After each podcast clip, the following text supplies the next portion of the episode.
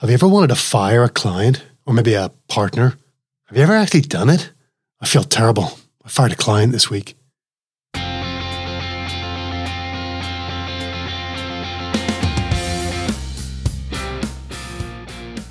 Welcome to Amazing Applications, the podcast for Microsoft business applications makers who want to build amazing applications that everyone will love.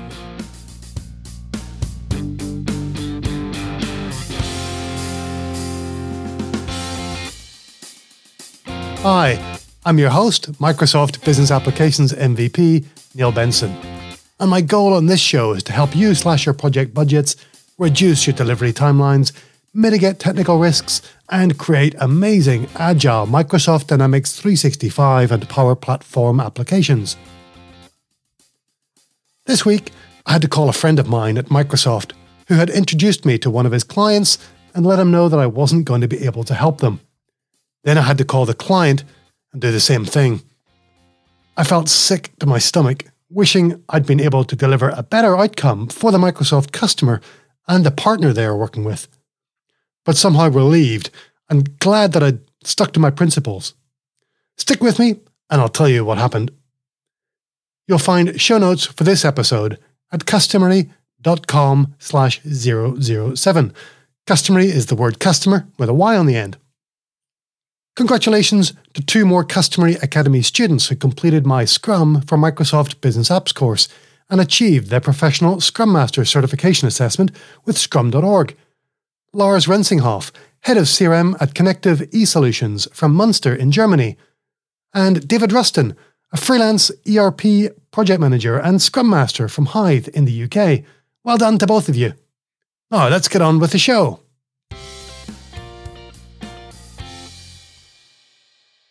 Some Microsoft partners have a standard approach to implementing business applications.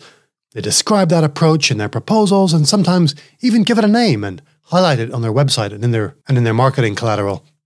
It's often a hybrid approach that combines some waterfall elements, such as upfront analysis, with almost all the testing done at the end of the project.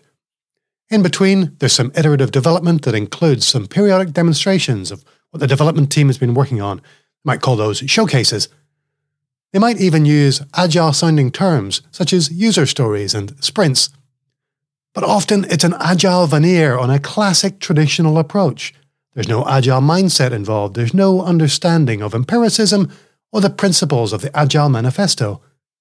There are still project managers assigning tasks and requirement specifications to be signed and change requests to be paid for.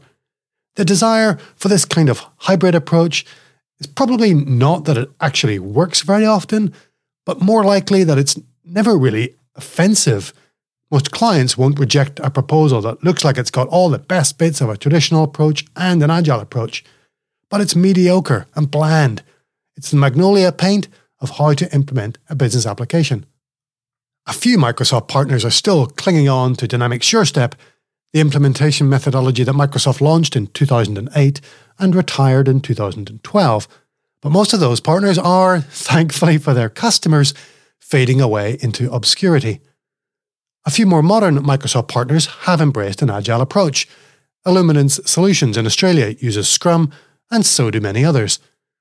Some partners have invented their own lightweight implementation framework, which I guess is better than a waterfall approach. But if you invent your own approach, you're going to have to teach it to everyone in your organization and educate your clients about it. And you're not going to be able to hire anybody with pre existing certifications or experience in it. If you're going to adopt an agile approach, I recommend using an industry standard like Scrum or SAFe or Kanban because those are widely available. You can hire people who already have the skills and experience. There are training courses and certifications available. And importantly, your clients may already be familiar with those approaches. Unfortunately, there are still a few clients looking for a fixed scope, fixed price implementation. They do this primarily because it shifts all of the risk onto the systems integrator. If the project goes over budget, the client won't have to pay for the overrun. The fixed scope, fixed price implementation is based on that assumption that we can define every requirement up front and those requirements won't change.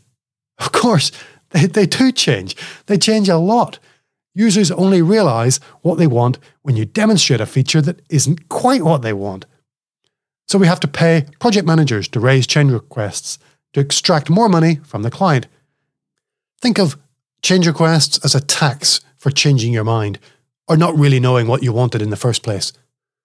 I've seen this play out over and over again, especially in public services and especially in Australia. This week, another multi million dollar SAP project at Queensland Health was delivered late, delivered badly, and went over budget.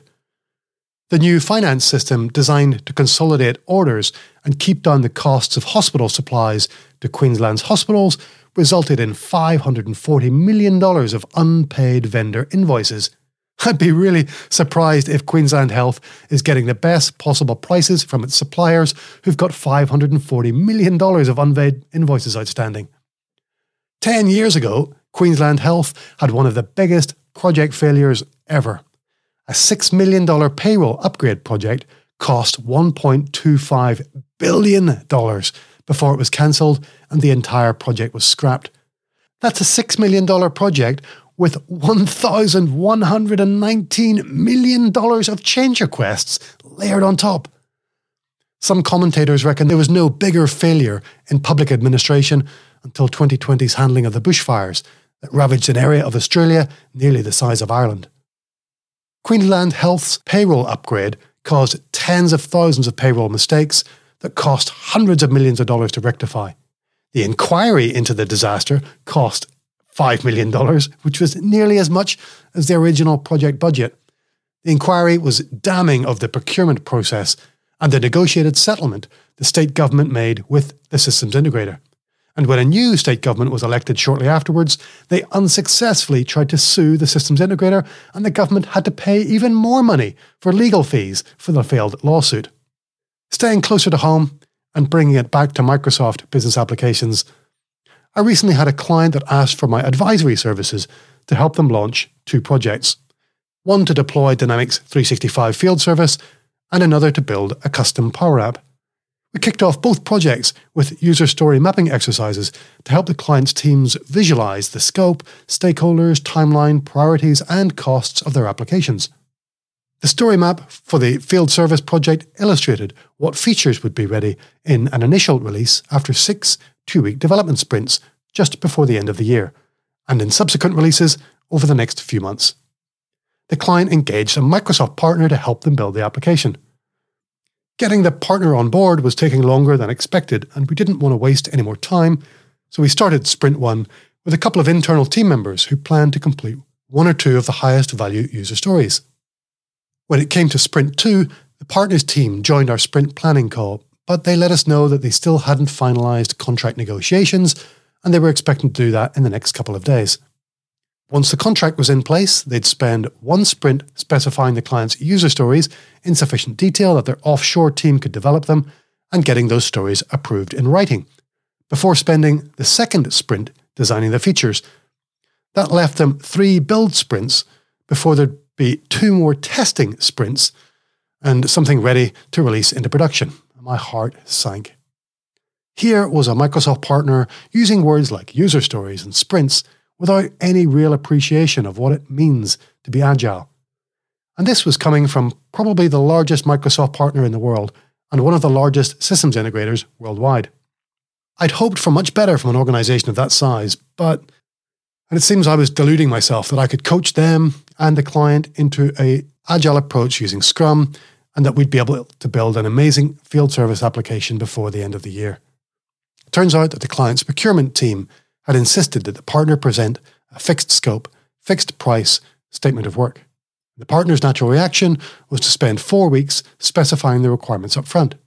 You need a nailed down scope, especially if you're expecting to raise lots of change requests later. If the partner had been able to start the project when the client's team were able to start the project, that would have left just six weeks to configure the field service features. But because the contract took longer than expected to agree, two weeks of development time was lost, and there's only going to be four weeks of development instead. Contrast that with the 12 weeks of agile software development we could have had if we'd used Scrum six two week sprints of analysis, development, testing, and deployment of valuable features. No time or money wasted on requirement specifications, change requests, and approvals. One of the biggest principles in the Agile Manifesto is customer collaboration over contract negotiation. But in this case, the customer seemed to prefer contract negotiation over collaborating with their Microsoft partner. Unfortunately, I had to step out. Last week, I let the customer know that my expertise is in helping Microsoft customers build amazing applications using an agile approach. Their procurement approach conflicts with the outcomes that their business unit wanted, and I wasn't going to be able to add any value in the middle of all of that. It's one thing for me as a business owner to decide which customers and partners I want to work with. It breaks my heart to have to walk away, to have to fire a client that's much harder to do when you're part of a large Microsoft partner organization with revenue and utilization pressures. I was in that position when I led the customer engagement team for a Big Four audit firm, and there were several opportunities I was instructed to bid for, even, the cl- even though the client was insisting upon a waterfall approach that clashed with my preferred way of doing it, you know, to use Scrum. I just wish more Microsoft partners were able to modernize their approach and to walk away from customers that insist on fixed price, fixed scope projects. Those projects rarely deliver amazing outcomes, testimonials, case studies, or rewarding professional experiences for the project teams involved. Here's my call to action for you if you're a Microsoft business apps maker at a Microsoft partner. Ask your manager if you, your delivery team, and maybe even your sales team can explore Scrum together. It doesn't have to be Scrum, but Three quarters of agile teams happen to use Scrum. If your manager says no, well, maybe you need to consider your career choices wisely.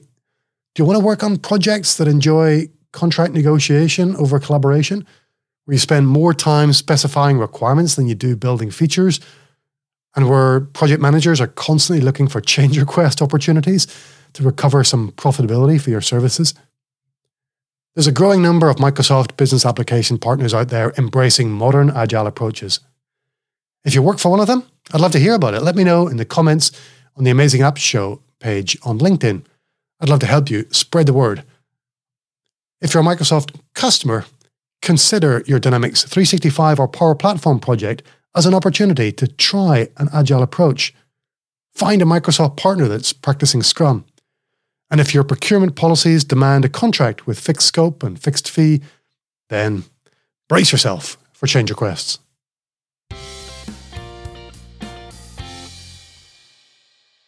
As always, if you're interested in exploring an agile approach for Microsoft Business Applications projects, you're welcome to join my free mini course. It's called Agile Foundations for Microsoft Business Apps. In less than an hour, you'll have a solid understanding of why it's nearly impossible to define requirements up front. And you'll know the basics and benefits of Scrum for partners and customers. You can join for free at customery.com slash foundations. And show notes for this episode are also available on the same website, customery.com slash 007. Some of you might have thought about firing your client, or maybe as a Microsoft customer, maybe you've thought about firing your partner. Let me know on LinkedIn, but let's keep the names redacted and keep yourselves out of trouble, please. Thanks for joining me in this episode. I really appreciate you and all the feedback I get about the show. Keep it coming. I'll see you next time. Until then, keep sprinting. Bye for now.